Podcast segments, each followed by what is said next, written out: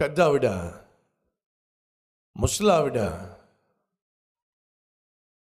ఒక బేకరీలో రొట్టెల షాపులో ఎవరికీ తెలియకుండా నాలుగు రొట్టెలు దొంగతనం చేసింది.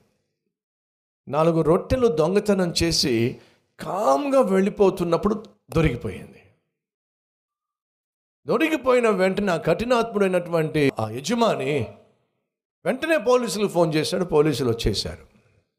దొంగతనం చేస్తూ దొరికింది. కేసు ఫైల్ చేయండి. కేసు ఫైల్ చేశారు. ఒకసారి కేసు ఫైల్ చేస్తే అది కోర్టుకు చేరాల్సిందే కోర్టుకు చేరింది. ఆ జడ్జి గారు ముందు ఓనర్ అంటున్నాడు దొంగతనం చేసింది. దొంగతనం చేసినటువంటి వ్యక్తికి శిక్ష పడాల్సిందే. ఏం దొంగతనం చేసావు తల్లి? ఆమె మాట్లాడుతుంది నేనే చెప్తా. నా రొట్టెల షాపులో రొట్టెలు దొంగతనం చేసింది. అమ్మా నిజంగానే రొట్టెలు దొంగతనం చేశావా? చేశానయ్యా. నువ్వు చేసిన తప్పు నువ్వే ఒప్పుకుంటున్నావు కాబట్టి నేను నీకు శిక్ష విధించాల్సిందే. ఆరు నెలల పాటు నేను నీకు శిక్ష విధిస్తున్నాను. లేదా పదివేల రూపాయలు జరిమానా విధిస్తున్నాను. నీకు ఏది సులభమో దాన్నే అంగీకరించు. పదివేల రూపాయలు నా దగ్గర ఉంటే రొట్టెల కోసం నేను ఎందుకు దొంగతనం చేస్తానయ్యా? మీరు అన్నట్టుగానే ఆరు నెలల పాటు చెరసాల్లోనే శిక్ష భరిస్తాను. కానీ తండ్రిని పోగొట్టుకున్న పిచ్చిదైన తల్లిని కలిగి ఉన్న ఆ ముగ్గురు పసిపిల్లలకు మాత్రం దయచేసి కొంచెం పట్టిడు మెతుకులు పెట్టండి. అంతకన్నా నేనేమీ కోరుకోవటం లేదు. అని చెప్పింది. ఏంటమ్మా మళ్ళీ చెప్పు. ఆ పెద్దవాడు అంటుంది. మా అల్లుడు అనారోగ్యంతో చచ్చిపోయాడయ్యా. ఆ షాక్తో నా కూతురు పిచ్చిదైపోయిందయ్యా. ముగ్గురు పసిపిల్లలు ఉన్నారయ్యా వాళ్ళ ఆకలితో అలమటించిపోతున్నా ఎవ్వరు వచ్చి కనీసం వచ్చి మంచిని ఇవ్వలేదయ్యా. అయ్యో భర్తను పోగొట్టుకుంది. ఆ షాక్లో నుంచి బయటకు రాకమునిపే పిచ్చిదైపోయింది మానసికంగా షాక్ తిని రోగి అయిపోయింది. ఆ పిల్లల పరిస్థితి ఏమిటి? వాళ్ళు ఏం తింటున్నారో? ఎలా బ్రతుకుతున్నారో? అడిగిన వాళ్ళు ఎవరూ లేరయ్యా. ఇంత గొప్ప సమాజంలో మనం ఉంటున్నప్పటికీ ఆ పసిపిల్లలకు పచ్చి మంచినీళ్ళు ఇచ్చిన వాళ్ళు ఎవరూ లేరయ్యా. వాళ్ళు ఏడుస్తూ ఉంటే తట్టుకోలేక. వచ్చి ఈ కొట్టాయని అడిగానయ్యా. నాకున్న కష్టాన్ని చెప్పుకున్నానయ్యా. పసిపిల్లలు అల్లాడిపోతున్నారు. ఇదైనా కాస్త పాచి పాచి పట్టినటువంటి బూజు పట్టినటువంటి రొట్టె ముక్కలని అడిగానయ్యా. ఇవ్వలేదయ్యా. తప్పని పరిస్థితితో దొంగతనం చేశానయ్యా. ఆరు నెలలు నేను శిక్ష విధి శిక్ష భరిస్తాను కానీ ఆ పసిపిల్లలను మాత్రం దయచేసి నిర్లక్ష్యం చేయకండి అయ్యా వాళ్ళు కూడా మనుషులే. మీరు మనుషులే. మానవ జాతి విలువలను మాత్రం మంట కలపకండి అయ్యా మీకు నమస్కారం. ఆ మాట విన్నప్పుడు జడ్జి గారు అమ్మా నువ్వు చెల్లించాల్సిన పదివేల రూపాయలు నేను చెల్లిస్తున్నాను. నువ్వు వెళ్ళి ఆ బిడ్డల యొక్క బాగోగులు చూసుకోవాల్సిన బాధ్యత నీకుంది. అంతేకాకుండా కోర్టులో ఉన్నవాళ్ళు మిమ్మల్ని అందరిని ఒక ప్రశ్న వేస్తున్నాను. తండ్రిని పోగొట్టుకొని మానసిక రోగి కలిగినటువంటి తల్లిని కలిగి కనీసం తినడానికి కూడా తిండి లేక ఆ బిడ్డలు పస్తులు ఉంటున్నారు అంటే ఈ సమాజం ఎంత చెడిపోయిందో ఒక్కసారి ఆలోచించండి. సగటు మనిషి కష్టపడుతున్నా పట్టించుకోలేనటువంటి సమాజం.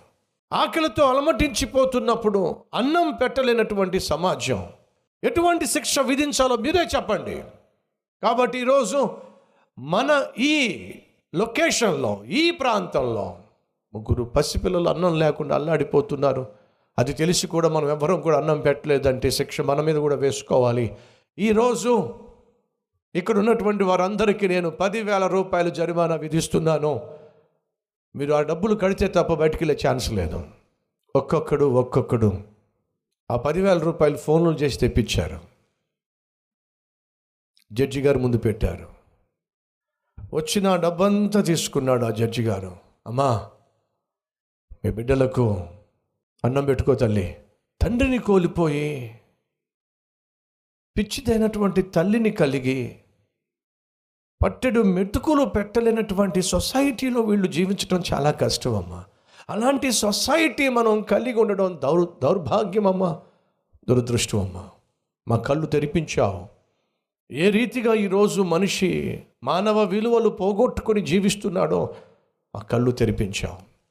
అంటే ఆ రోజు ఆ జడ్జి గారు చెప్తుంది ఏమిటయా అంటే ఆ పసిపిల్లలు పస్తుండడానికి ఎంతో కొంత కారణము ఎవరు చెప్పండి? ఎటు చెప్పండి? సమాజం. ఈ సహోదరి సహోదరులు మన చుట్టూ ఉన్నటువంటి మనుషులు మన చుట్టూ ఉన్నటువంటి ప్రజలు మన చుట్టూ ఉన్నటువంటి సమాజం కష్టం గుండా సమస్యలు గుండా శ్రమలు గుండా వెళుతున్నప్పుడు నాకేమిటి నాకెందుకో అనేది మానవత్వం కాదండి. ఆనాడు ఆ జడ్జి గారు విధించిన శిక్ష ఏమిటో తెలుసా?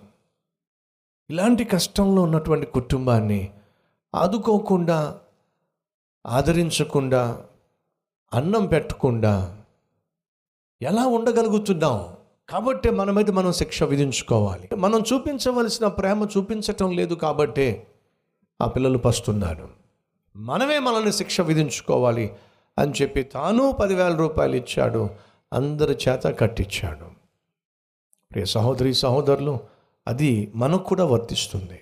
మన చుట్టూ ఉన్నటువంటి సమాజం పాడైపోతున్నప్పుడు మన ఇంట్లో ఉన్నటువంటి పిల్లలు పాడైపోతున్నప్పుడు మన ఇంట్లో ఉన్నటువంటి పెద్దవాళ్ళు లేకపోతే భార్య కావచ్చు భర్త కావచ్చు పాడైపోతున్నప్పుడు చెడిపోతున్నప్పుడు మనకి బాధ్యత ఉంది అనే విషయం మర్చిపోకండి.